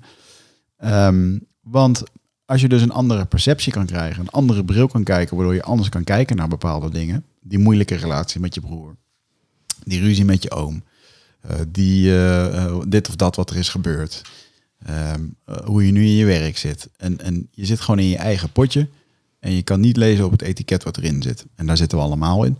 Ehm, en, en ja, als ik je daar eventjes uit kan trekken en een ander beeld kan laten hebben, ja, dan ontstaat er dus een bepaalde heling. Eh, jullie kennen het allemaal, iedereen die er zit te luisteren, dat je op een gegeven moment ergens in vast zat. eh, en dat je in één keer de oplossing ergens van hoorde of van iemand hoorde. En dat je dacht, ah, ja, dit. En dan ontstaat lichtheid, verlichting, letterlijk. En ehm, ja, en dan, dan heelt er dus een oud gedachtegoed of een oud patroon van je. Nou, bijvoorbeeld ik met mijn Profit First en hoe ik met geld omging. Ja, door één zo'n podcast, eh, door een ander perspectief te krijgen, eh, ontstaat er dus heling op een oud geldpatroon van mij. Waardoor ik mezelf onbewust mee saboteerde. Dat is toch mooi? Ja, geweldig. Dus een ander perspectief op een bestaande situatie kan zorgen voor heling. Ja. Ook als het gaat om grote thema's als werkloos geworden, failliet gegaan, relatie klaar. Ja, bijvoorbeeld eh, relatie klaar. Eh, ik noem eens wat. Eh, mijn relatie ging uit. Vervolgens kwam ik er maanden later achter dat ehm, zij was daarna direct op vakantie gegaan met vrienden. En daar heeft ze een relatie gekregen met, met een goede vriend van mij, een goede vriend van ons. En daar kwam ik maanden later achter. Toen zat ik op mijn kantoor. En toen weet ik, dat was ergens in november. Nou, toen weet ik nog wel, op een gegeven moment kwam ik daarachter. Ja, toen zakte echt mijn wereld in elkaar in de zin van ik voelde me verraden, bedrogen en, eh, en alles wat er dan bij hoort. En natuurlijk ook gewoon verdrietig en waar ik zat. En, en, dan ga je dat naar buiten projecteren. Terwijl, eh, en heel veel mensen die dit nu horen denken dan, ja, maar is toch ook niet normaal? Ja, inderdaad. En ik, ik voelde me alsof me dat heel erg was aangedaan. En in de jungle heb ik een hoofdstuk geschreven over vergeving. Waarbij het medicijn me eh, door die pijn nog een keertje heen liet gaan. Maar mij ook door de ogen liet kijken van eh, zowel mijn vriendin als die jongen die ook een relatie had. eh, wat later ook uit is gegaan. Hè, ook met een kindje erbij. En, en, en liet me heel goed zien dat, ehm, dat het voor hun ook lastig was. Want ze werden verliefd en de liefde kan je niet tegenhouden. oh shit, en we zijn met allemaal vriendengroepen. Jij hebt een kind en een relatie. Eh, ik ben net uit en we zijn nog vrienden van elkaar. En eh, ja, nou, om niemand pijn te doen eh, en toch bij elkaar te blijven gaan, ze dat dan stiekem doen. Wat uiteindelijk natuurlijk weer, en er werden andere mensen bij betrokken die dat wisten, die mij ook weer kenden. Ehm, die vonden dat ook niet fijn. En op een gegeven moment eh, komt er een soort compounding effect van kleine dingen, waardoor shit hits the fan. en, Mhm. en, en nu kijk ik daarop terug en dan denk ik, ja, begrijp het allemaal wel. En het had helemaal niks met mij te maken. Nee, en dat is dan het andere perspectief. Zien dat het niet over jou ging, maar dat het over. Hun ging en waar zij in zaten. Uiteindelijk eh, wilde zij gewoon gelukkig worden in de liefde. Zij wilde gewoon, Wow. zij wilde gewoon gelukkig worden. Ja. En, is en, nu, als ik er naar kijk, van ja, kan ik, eh, eh, hou ik nog steeds van mijn ex-vriendin? Ja, maar in een andere verpakking. We zijn nog steeds goed bevriend. En eh, weet je, ik gun ik het haar ook. En het is nu gewoon een soort onderdeel. Maar het heeft, me- het heeft me een paar jaar geduurd voordat ik echt kon zeggen van, joh, ik vergeef je. Ik weet nog dat ze een keertje, toen ik mijn huis had, zat ze weer een keer bij mij. Ehm, ja, ik weet nog heel goed hoe het was. Ik had mijn nieuwe appartement en toen kwam ze mijn kat Beer terugbrengen. Dat had ze, want die was daar blijven wonen. Ik kon dat natuurlijk niet meenemen naar kantoor. en eh, ik heb zo'n hele mooie grote Britse korte haar, super beest, super lief. En eh, die hadden we met, eh, met twee katjes gekocht toen we samen woonden. En die kwam ze toen brengen. En eh, toevallig had ik ook in die week het medicijn gedronken. En dan had ik echt gezegd van ja, maar ik wil haar graag vergeven, help me. En toen zei dat medicijn gewoon, maar als je het niet voelt, kan je het niet doen. Dus als zij komende woensdag bij je komt, dan kan je gewoon zeggen dat je nog niet aan toe bent om haar te vergeven. En ik dacht echt, en toen heb ik dus met haar op de bank gezeten. En ergens met mijn hoofd wil ik dan wel Wil zeggen van dat ja, ook? het is goed. Maar ik heb toen gewoon gezegd van joh, ik, ik ben nog steeds gewoon heel erg boos. En ja, ik kan je gewoon niet vergeven, weet je wel. Niet op dit moment. En dat had ook weer gewoon zijn tijd en zijn heling en inzicht nodig. Ja. dus Mooi. En ik, ik zie ook nog wel heel goed dat andere perspectief. Want het perspectief van de gepijnigde Wichert... In, in, in die in de steek was gelaten, was... eh, eh, eh, dit kun je niet maken, even kort door de bocht. En het andere perspectief, zij wil ook enkel geluk vinden. Dat is echt een heel ander perspectief. Dus ik snap ook nou goed hoe, wat je bedoelt als je zegt... een ander perspectief kan heling brengen. Ja, en een ander perspectief ook daarin weer was dat ik mezelf gruwelijk in de steek had gelaten. Meer dan wie, iemand anders dan ook. Geen grenzen Dus zij had jou niet in de steek gelaten, jij had jou in de steek gelaten. 100 ja. Mhm, mhm. Ja. Ja, ja. En dus weten wie je bent, wat je wil en hoe je dat doet. En jij neemt ondernemers mee op retreat en dan ga, en dan ga je daarmee aan de slag. Ja, ik heb een eh, retreat rite of passage, ehm, waarvan eh, de inhoud van het programma onbekend is. En eh, de belofte is dat het oncomfortabel wordt. Ehm, en ja, een rite of passage, hè, het is echt een overgang naar iets nieuws. Er zitten gewoon heel veel mensen vast in een oud stuk. Eh, dat bedrijf dat failliet is gegaan, die relatie die niet lekker loopt, een burn-out. En eh, wij besteden in onze cultuur te weinig, ehm, te weinig momenten aan dat. En ik, ik denk dat het echt heel erg goed is voor mensen om gewoon en uit je hoofd eh, in het lichaam is echt wel een thema daar. Want vaak wat er gebeurt door al die dingen is dat we eh, zo met onze gedachten bezig zijn en met onszelf dat we niet meer goed bij ons gevoel kunnen komen. En we willen juist, als je op je morele kompas wilt varen, ook binnen je bedrijf, ja, dan is dat essentieel om daar goed mee in contact te staan. Want alles wat je bedenkt met je hoofd, dat gaat vaak fout. Eh, bedenk het met je, eh, dat hoofd heb je wel nodig, maar bedenk het met je hart. Dan weet je het en dan heb je je hoofd eh, om, de, om de route daar naartoe te bedenken. Eh, En, en daarmee eh, haal ik ze drie dagen lang offline uit de comfortzone. En strippen we eigenlijk al die laagjes, waardoor er dat, al dat, eh, vaak ook die problemen waarmee ze komen, ja, op dag één doet dat er eigenlijk niet meer toe. En gaat het alweer over andere dingen. Ja. Ja, En dan gaat het over uit de hectiek van alle dag eh, weer in contact komen met je gevoel, ja. ander, ander perspectief op zaken krijgen. Ja, maar vooral ook anders eh, erover voelen. Hè, Anders dus vaak dat, voelen, dat ja. hele typische gevoel wat mensen vaak hebben. eh, middels een burn-out, middels een depressie, middels een schuldgevoel of boosheid. Dat gevoel dat zit ergens in het lichaam, dat zit ergens vast. Want dat voelt ook altijd hetzelfde. Hè, dus denk maar aan van de mensen die nu zitten te luisteren. Misschien heb je wel vaak eens een discussie die je met je partner hebt, die, die regelmatig terugkomt. En iedere keer dat er gebeurt, denk je, oh, zitten we hier weer in. Waarom? Omdat het altijd hetzelfde is. En dat betekent dus dat het zich ergens opslaat in je lichaam. En er zijn hele mooie manieren om dat eh, eh, te kunnen transformeren. Ja. Om dat eh, te doorvoelen, op te wekken en, en dat het dan dus ook anders voelt voortaan. Het is wel, wel grappig. Jij zegt, we besteden daar te weinig aandacht aan in het dagelijks leven. Aan, aan nou ja, de- dit soort vraagstukken, aan voelen. Eh, ik zei net al, ik ben wat meer in de natuur. Ik ben, eh, ben een week in Schotland geweest in mijn eentje, alleen maar lopen. Dus ben je met niks anders bezig dan lopen. Eh, ik heb met mijn mastery klanten net een tweedaagse achter de rug gehad. eh, back to basic. dingen als vuur maken. Het zijn hele basic dingen. Het was super gaaf. En ik merk dat al die dingen mij heel erg bij mijn gevoel brengen. Wat ik tegelijkertijd dus eigenlijk vooral ook heel lastig vind. Want nu, van de, van de week zei mijn man iets tegen mij. En ik denk dat als hij dat een maand geleden had gezegd, had ik gewoon mijn schouders opgehaald, niks aan de hand. En nu loop ik eigenlijk al twee dagen mee dat ik denk, ja, ik vind hier wat van. Om, ik, voel, ik voel hier wat bij. Ik, En omdat ik zo snel bij gevoel... En dat vind ik eigenlijk ook wel lastig. Ja. Ik denk, het is wel makkelijker om niet alles meteen te voelen. Ja. Nou ja, Ja. goed. Ik, eh, ik, zit nu, ik loop nu eh, ook zelf voor mijn eigen heling en mijn pad loop ik bij een, eh, een therapeut. Spelen op dit moment wat zware dingen in mijn leven, waardoor ik gewoon dacht, oké, het is goed hier om, om eh, even in een privé situatie, eh, in een familie eh, ding. En ehm, toen dacht ik, ja, het is verstandig om hier externe hulp bij te halen. Ook om een bepaalde ehm, eh, ontlasting voor mijn gezin te, te, te, krijgen. Want je bent, mijn vriendin zei dat laatst heel mooi, we zijn hier als gezin een soort co-regulerend systeem. En als jij jezelf niet goed kan reguleren, dan gaan anderen dat voor je doen of gaan het overnemen. En ehm, dat sluit ook heel erg aan wat ik bij die stam zie, is dat mensen nou continu met elkaar bezig zijn en van elkaar afweten. Eh, alles is daar heel transparant. En wauw, dat is echt een soort zelfhelend, mooi co-regulerend systeem. En wat gebeurt hier? Eh, we communiceren niet met elkaar, we, we houden al ons voor ons. Ja, en op een gegeven moment eh, als papa altijd boos is, diep van binnen, ja, dan gaat de kleine van twee jaar, die gaat daar gewoon op aan. En die gaat zorgen dat. voor papa. Die Ja. gaat zorgen voor mama. Precies, Gaat zorgen dat het weer beter wordt in huis. exact. En, en hij zei het heel mooi eh, van eh, bijvoorbeeld mijn go-to eh, ehm, eh, uiting van me niet lekker voelen is hard werken. Mhm.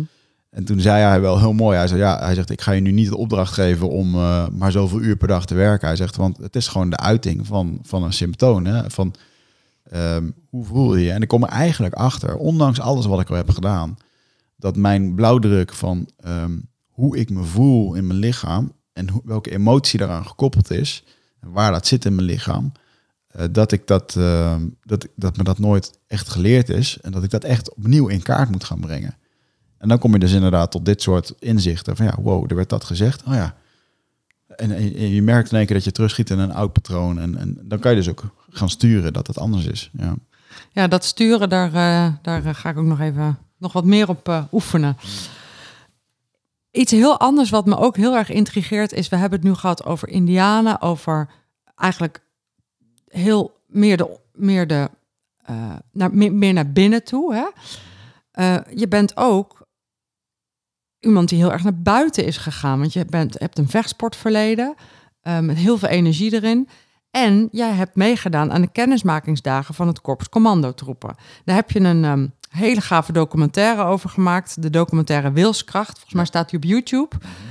En ehm, nou ja, kennismaken. Ik dacht, ik moet dat even toelichten. Kennismakingsdagen klinkt alsof je Ja. een PowerPoint-presentatie krijgt met een kopje koffie. Nou, dat was niet zo.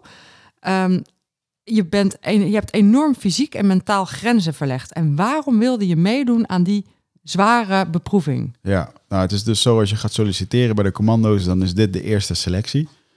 Ehm, en ik kreeg de, de kans vanuit de podcast om daar aan mee te doen. Eh, normaal mag je maximaal 28 jaar oud zijn. Ik was toen al 37. Toen kwam dat eigenlijk niet. eh, toen we deze uitnodiging kreeg, toen zat ik eigenlijk net in het herstel van de burn-out. Dus toen kwam dat niet uit. En een paar jaar, een paar, dagen, een paar jaar later, ehm, op, een, op een januari, keek ik naar buiten en in één keer kwam die gedachte van wauw man, die uitnodiging staat eigenlijk nog. En ja, je kan daar nog steeds op ingaan. Als je het niet doet. En toen dacht ik echt in één keer, ja, hier ga ik echt spijt van krijgen. En toen dacht ik, weet je, ik voel me weer fit, ik kan weer hard sporten, dat voelt goed. Ehm, dus ik weet nog wel dat ik toen Michel op had gebeld en eh, ik dacht, kom man, we gaan dit gewoon doen, weet je wel. Die uitnodiging staat en eh, hij stribbelde toen al een beetje tegen. Nou, eh, uiteindelijk heb ik hem over de streep getrokken om er samen aan te beginnen. En ehm, Ja, eigenlijk binnen een week zat ik in Roosendaal bij het Korps Commandotroepen uitgenodigd door, eh, door Bart, die ook in Kamp van Koningsbrugge ziet. De, is de head of eh, nou, de, de Ja. recruitment en, en. Ja. communicatie ook volgens mij. En ehm, ja, eh, eh, die uitnodiging zei ze van, joh, die staat nog steeds. De commandant is ondertussen wel weg. Maar ja, als, eh, als er een woord wordt gegeven, dan eh, gaan we dat gewoon eren. En ehm, ik was in één keer, de, ik ben nog steeds de eer, want Kamp van Koningsbrugge is natuurlijk, nu is het cool, maar ik deed het voordat het Ja, al ja, was. ja, ja. En ik ben heel erg vereerd dat ze mij die kans hebben gegeven om als enige Nederlander gevolgd te, te zijn ooit tijdens dat proces. En eh, dat zijn er heel veel geweest, want ze doen dit al 50 jaar natuurlijk. En het is altijd een soort van geheim eh, wat daar gebeurt. En wat was het? Waarom heb ik meegedaan? Ja, ik denk toch weer een stukje bewijsdrang aan mezelf dat ik het nog wel kon. Mhm. Eh, ik vond het natuurlijk een hele vette, heel vet om mee te maken. Ik wilde graag weten hoe ik zou presteren onder die druk. Ik heb me altijd af. Vroeger als jongetje zei ik altijd dat ik daarbij wilde horen. Mm. Ik heb dat nooit gedaan. Eh, achteraf ben ik er dus in, nou, in die drie dagen ben ik erachter gekomen. Nou, ik wilde dit niet voldoende. Dat Nee. was voor mij een, een, een kant-en-klaar antwoord wat ik echt eh, in die drie dagen kreeg. Als je dit had gewild, had je het gedaan. En toen ik 16 was en zei dat ik het wilde, nou, er waren er schijnbaar allerlei eh, angsten of mensen omheen die, dan, die dat niet genoeg stimuleerden. Of ik wilde dat zelf niet. Of mijn voorbereiding was niet goed. Of mijn beeld ervan was niet realistisch genoeg. Ik denk dat ik te veel films had gekeken. Ehm, ja, en eh, dat was een hele mooie ervaring om dat toch te doen. En eh, ja, ik vind het wel heel cool om eh, toch met mijn 38ste dan dat, dat uitgelopen te hebben. Terwijl er veel afvielen. Veel, veel afvielen. Maar je zegt een stukje bewijsdrang, een stukje... Ik wilde weten hoe ik pre- zou presteren onder druk. Heb, heb je er iets uitgehaald? Een inzicht of een levensles of iets waar je nu nog wat aan hebt? Nou ja, nou, je, je kan veel meer dat je... Mm. Want hè, ja, letterlijk, als je, als je denkt dat je niet meer kan, dan zit je pas op 40% Hmm, ja, dat zeggen ze altijd. En eh, dat heb ik echt ervaren zo. Ja? Ik had ook een dikke burn-out gehad. Ik heb echt ehm, drie jaar moeten herstellen van mijn burn-out. ja. Ehm, en daar zeiden ze van jongens, er zitten allemaal metertjes in jou. eh, die zeggen dat je niet meer kan, dat je moe bent. Die gaan we vandaag helemaal openrijten. En je gaat erachter komen dat je meer kan. En ik, en ik, ik heb daar met dubbele ehm, moeilijkheid rondgelopen. Want ik had dus een burn-out en mijn lichaam... Ja, ik merkte heel, ik zat heel snel van shit, dit wordt te veel. eh, al die dingen gingen af. Maar ik wist ook alweer dat ik gewoon wel weer gezond was. Dus het is voor mij ook een mooie boodschap voor mensen die in zo'n burn-out zitten en die lang met dat herstel zitten, want het kan lang duren. Ja, ik heb dit daarna gedaan. Eh, dat is gewoon mogelijk, weet je wel. ja, je kunt En- echt meer dan je denkt. En, en, en ook man, ik was 38 jaar, weet je wel. Eh, ook als ik kijk de comments van de YouTube-video, als ik me soms een dag slecht voel, dan ga ik daar even doorheen. oh ja, wat En, gaaf. eh, Lachen. Ga ik daar even doorheen. Ja. En, dan, eh, en dan staat er ook echt heel veel mensen van... fuck man, ik ben gewoon 35 jaar. Ik voel me gewoon een slappe lul als ik dit kijk. Ik ga trainen, weet je wel. En er zijn heel veel mensen die daardoor... ja, gewoon het doel in je leven, dat doen en, en dat avontuur. En ehm, ja, het heeft mij natuurlijk... Het is een wereldse ervaring geweest. Maar ik denk ook dat het heel erg eh, heeft weergegeven. Ik heb natuurlijk een hele spirituele kant. eh, maar dit is ook gewoon de hands-on eh, kant. En gek genoeg kan je heel veel spirituele lessen hier uithalen. Hè, dus, ehm, en mijn psycholoog die zei ook wel eens van... joh, wat jij in de jungle hebt gedaan... met 40 dagen daar in de stilte zitten en met die indianen... ja, word je met dezelfde dingen geconfronteerd. Onder, net als hier, maar dan onder heel veel druk... en met mensen die allerlei opdrachten geven. En, want ze laten je daar ook gewoon bungelen... denken dat je niet goed genoeg bent... en kijken hoe dat je reageert. En, en, en daar hangt veel van af, weet je wel. En dat, eh, ja, dat is een bijzonder spectrum. En het gaat er ook over hoe, hoe manage je dat stemmetje in je hoofd. Ja. Eh, ja.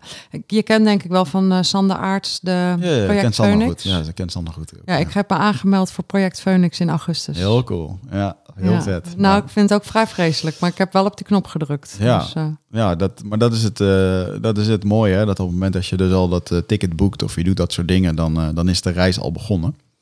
En ehm, ja, Dat, dat is de reis al begonnen, ja. al- alles in jou is je nu al aan het klaarmaken voor dat.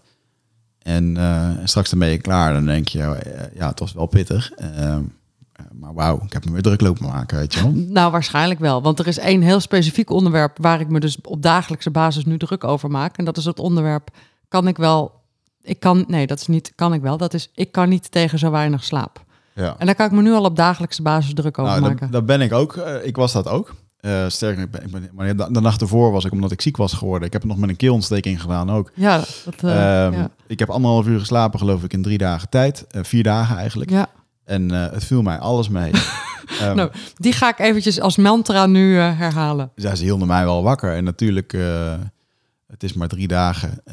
Je overleeft goed, het wel. Ja, hè? ik kan natuurlijk niet invullen hoe dat het voor anderen Nee, is. Want er nee. zijn er hele grote jongens die door de kou en door honger op een gegeven moment ge- gedacht hebben van nou, dit is niks voor mij. En, en ik ook, ik ben bijvoorbeeld heel slecht met de kou. Ik ben echt een koukleum. En ja, ik heb op een gegeven moment altijd maar gewoon gedacht, weet je, de tijd kunnen ze niet stoppen. Nee, Dus dat is één ding. Hoe rot het ook is. En, en inderdaad, eh, Sander Aert zijn boek, want hij heeft zijn boek toen Ja, eh, naar boek. mij toegestuurd, Ja. niet te breken. En daarin schreef hij op een gegeven moment over van op een gegeven moment van dat hele grote doel van de drie dagen worden heel snel mini-doelen. En ik weet echt nog dat ik op een gegeven moment over de grond lag te tijgeren, eh, stinkend en nat en eh, in de duinen. En, en, en dat, ik- dat eh, we moesten om een sergeant heen eh, tijgeren. En dat ik dacht, oké, ik ga nu gewoon eerst naar hem heen tij- tijgeren. Dat ik echt bij bijna bij- per vijf meter de boel lag te bekijken.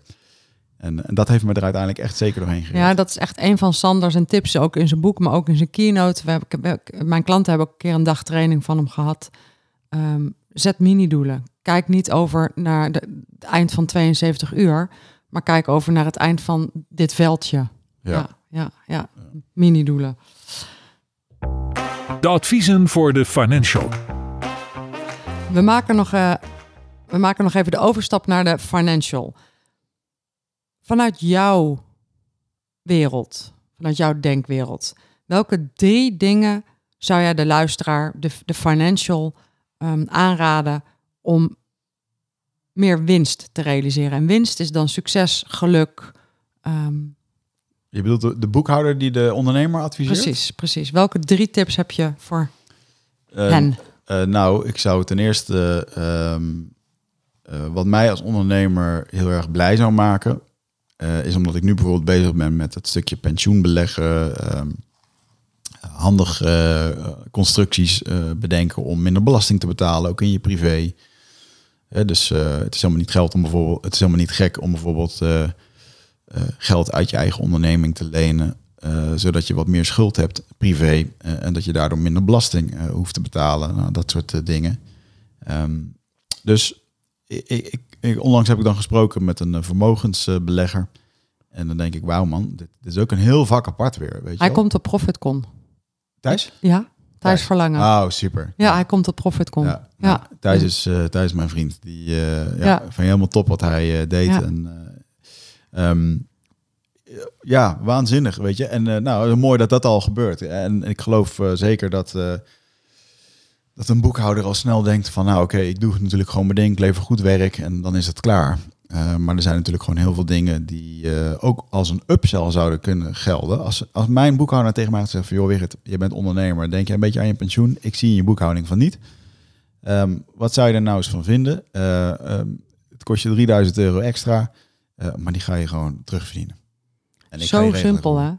Ja, ik ben heel blij dat je dit zegt. Ik eh, bedoel, daarom hebben we Thijs ook uitgenodigd voor ProfitCon. Ja. Om deze boodschap eigenlijk ook te geven en daar wat context aan te geven. Ja. Maar ik, ik, denk, ik ben het met je eens. Ik denk dat financials hier, veel financials hier iets laten liggen. Ja. Ja. Dus dat is een waanzinnige eh, update. En natuurlijk ook gewoon het... nou ja, zijn er nog meer tips en tricks? kijk, als we nou kijken naar die begroting, joh, eh, waar kunnen we gewoon belasting besparen? En, en ja, dat gaat verder dan eh, alleen de onderneming natuurlijk. Ehm, maar ja, ik denk dat heel veel van die financials al zouden kunnen zeggen van, joh, ehm, als je dat nou, je kan het als service doen. Begin daar met een aantal klanten mee en op een gegeven moment weet je gewoon wat je mensen kan besparen en doen. Ehm, en, en op een gegeven moment kan er gewoon een extra product zijn, waarbij je een, een, een, een type als Thijs bijvoorbeeld even invliegt, of voor jouw klanten, al doe je één middag. Van jongens, voor alle 50 klanten die we nu hebben, we hebben een speciaal ding voor jullie, speciaal voor ondernemers. Hij komt dan, het kost je 1000 euro, en er komt er 50.000 euro extra binnen, weet je wel? En ja, zo simpel kan het zijn. Ja, want, die- want je tweede tip is eigenlijk, start, doe dat nou gewoon eens met een paar als service. Met andere woorden, dan verdien je er nog even niks aan. Maar als je eenmaal ziet wat, Precies. wat dat oplevert, dan kun je daar wel een dienst van Ja. maken. Ja. Ja. want dat is nu ook gewoon wat Thijs eh, eh, natuurlijk belooft. Hè, van, ik zit toevallig in september bij hem met mijn eh, partner. Ja, die, die ziet gewoon ehm, eh, wat daar allemaal speelt. En, en gisteren had ik ook een, een business coach sessie, sessie, die noemde allemaal dingen. En dacht, ja, ja, dit is gewoon een patroon wat je terugziet bij iedereen. En dan maak je mij heel gelukkig mee, want Thijs gaat mij in september inzichtelijk maken wat ik moet doen om een bepaald pensioen te krijgen, zonder er al te veel stress over te hebben. Eh, de juiste keuzes te maken, allemaal dingen die ik niet weet. Ja, en het wordt allemaal in een dag geregeld. Nou, dat, ja, Ja, ja. Heel goed. Ja. Heel goed. En, en natuurlijk, ja, ja, natuurlijk het, het stukje eh, sturen op winst. Mhm. Ehm, maar goed, dat doen jullie natuurlijk al, eh, al heel erg goed. Ehm, en ik denk dat het inzichtelijk maken, het visueel maken. Ondernemer wil gewoon bezig zijn met ondernemen. Ehm, en, en, als er gewoon, eh, het zou zo mooi zijn als er ieder drie, ieder, eh, dat is ook wel grappig, hè? Dat bijvoorbeeld, ik heb wel, ik kan een rapportage uitdraaien uit Exact. Dat doe ik zelf niet. Maar ik zou het echt super relaxed vinden als mijn eh, boekhouder dat ieder kwartaal zou doen. Van, we hebben het gemaakt. Dit is even je cockpit review. Kijk het even door. Nou, dan zijn het vier of vijf pdf-pagina's. Dan zou ik me al zoveel meer bediend voelen. En dan kom je toch op een stukje communicatie. Wat ik het mooie vind van Thijs. Ja, dat is een jongen die gewoon bij mij eh, op de barbecue komt en dat zou eh, vertellen. En dan denk ik, oh ja, moet ik wat mee doen. En, en, en daardoor eh, is hij nu ook natuurlijk gewoon op social media ontzettend aan het knallen met, met die info die hij geeft. Want het maakt het heel begrijpelijk. Hij maakt het heel begrijpelijk. En Ja. ja. dank voor je drie adviezen, want het zijn drie hele concrete dingen. Vraag ondernemers naar hun pensioen. Start als service. Zie dat het, dat het wat het oplevert, dan kun je er een product van maken. En help ondernemers winst maken en maak cijfers inzichtelijk. Het is eigenlijk precies wat ik ook altijd zeg. En dan uit de mond van een ondernemer eh, die dat gewoon nodig heeft. Dus het zijn, eh, het zijn hele waardevolle tips. Wat je nog niet weet, is dit. De winstvraag. Ik eh, ga jou. Ik praat steeds door mijn eigen tune heen. Ik ga jouw boek verloten Oh jee. op LinkedIn. Leuk. Ehm, dus in de week dat deze podcast online komt, eh, hij komt op woensdag online, donderdag of vrijdag zet ik een eh, LinkedIn-post. En als mensen daaronder reageren, kunnen ze jouw boek winnen. Kunnen we ze iets vragen? Wat, wat voor een reactie willen ze? Willen we van ze om, om het boek te winnen? Een inzicht uit deze podcast of een vraag die ze aan je hebben? Nou, ehm, ik vind het wel leuk om van hun te horen eh, hoe dat zij dienstbaar zijn voor zichzelf en voor de wereld. Met, en dan denk ik, ja, het gaat voornamelijk over ondernemers, maar ja. Ja, Ehm, super. Of als je geen ondernemer bent en je werkt ergens, dan is dat ook wel. Hoe ben je, hoe ben je nou dienstbaar voor jezelf en, ehm, en voor, de, voor de mensen om je heen? Super, die gaan we online zetten. Hoe ben je dienstbaar voor jezelf en de wereld, de mensen om je heen? Ben ik nog wat vergeten wat je nog heel graag wil vertellen? Ja, ehm, eh, als mensen met mij aan de slag zouden willen op een, eh, op een bijzondere manier. Ehm, ik maak altijd de belofte. Hè, mijn, eh, mijn kernproduct zijn dus de retreats. Eh, we hebben nu een driedaagse, er gaat ook een vijfdaagse komen. Ehm, maar ik zeg altijd tegen mensen als ze komen: van jongens, wat je dit weekend eh, gaat meemaken. Als je maandagochtend bij de koffieautomaat staat en je collega's vragen van hey, hoe was het? Dan krijg je het niet uitgelegd. En die belofte, die kom ik keer op keer na. We hebben nu meer dan eh, 247 mensen hebben we gehad in het retreat. Ehm, eh, gemiddeld scoren we 9,2, afgelopen keer een 9,6. Eh, door kleine veranderen, dat is super hoog. En, ehm, eh, en sterker nog, ik ben er zo zeker van dat als het retreat niks is voor je, of je vindt het niks en je hebt het doorlopen drie dagen lang, krijg je van mij gewoon je geld terug. Zo, zo, dat is de belofte die ik daarin geef. En ehm, nou, wat we daar dus doen, is inderdaad dat stuk uit je hoofd in het lichaam. eh, terugkomen bij, eh, bij de essentie van wat nu echt belangrijk voor je is. En ja, iets ouds wat je nu voor de voeten loopt, ehm, in je relaties, in je gezondheid of in je werk, ehm, om daar eh, toch een mate van heling op te vinden, zodat je weer, weer verder kan. En ja, ik, ik, ja, dit is mijn beste product, mijn beste ja, werk. nice. En waar vinden we informatie daarover? Op wichertmeerman.nl, eh, daar vind je een knopje met eh, retreat en alle dingen die ik eh, doe. Ja. We zetten hem in de show notes. Ja. Dankjewel, Wichert. ja, jij bedankt. Ik vond het heel leuk. Fijn. Ja, ik heb je toen gezegd, jij hebt hier talent voor. En nou, wederom, ik heb een hele leuke podcast gehad. Dus ja. Dankjewel. Dat is een mooi compliment van de podcastman van Nederland. Mhm. Ja. Je luisterde naar de Win-Wins podcast voor de ondernemende boekhouder en voor de ondernemer die financieel gezond en winstgevend wil ondernemen. ik eh, zou het heel gaaf vinden als je me een review geeft, sterren geeft, uh, me laat weten wat je grootste inzicht is. Heb je een vraag aan me, stuur me gerust een DM via Insta of LinkedIn, Femke Hogema. Uh, en weet je nog een leuke gast voor me, hoor ik dat ook heel graag. Ik zie je heel graag volgende week weer op woensdag, Win-Winsdag. En abonneer je op deze podcast, dan krijg je vanzelf een seintje als er een nieuwe aflevering online staat.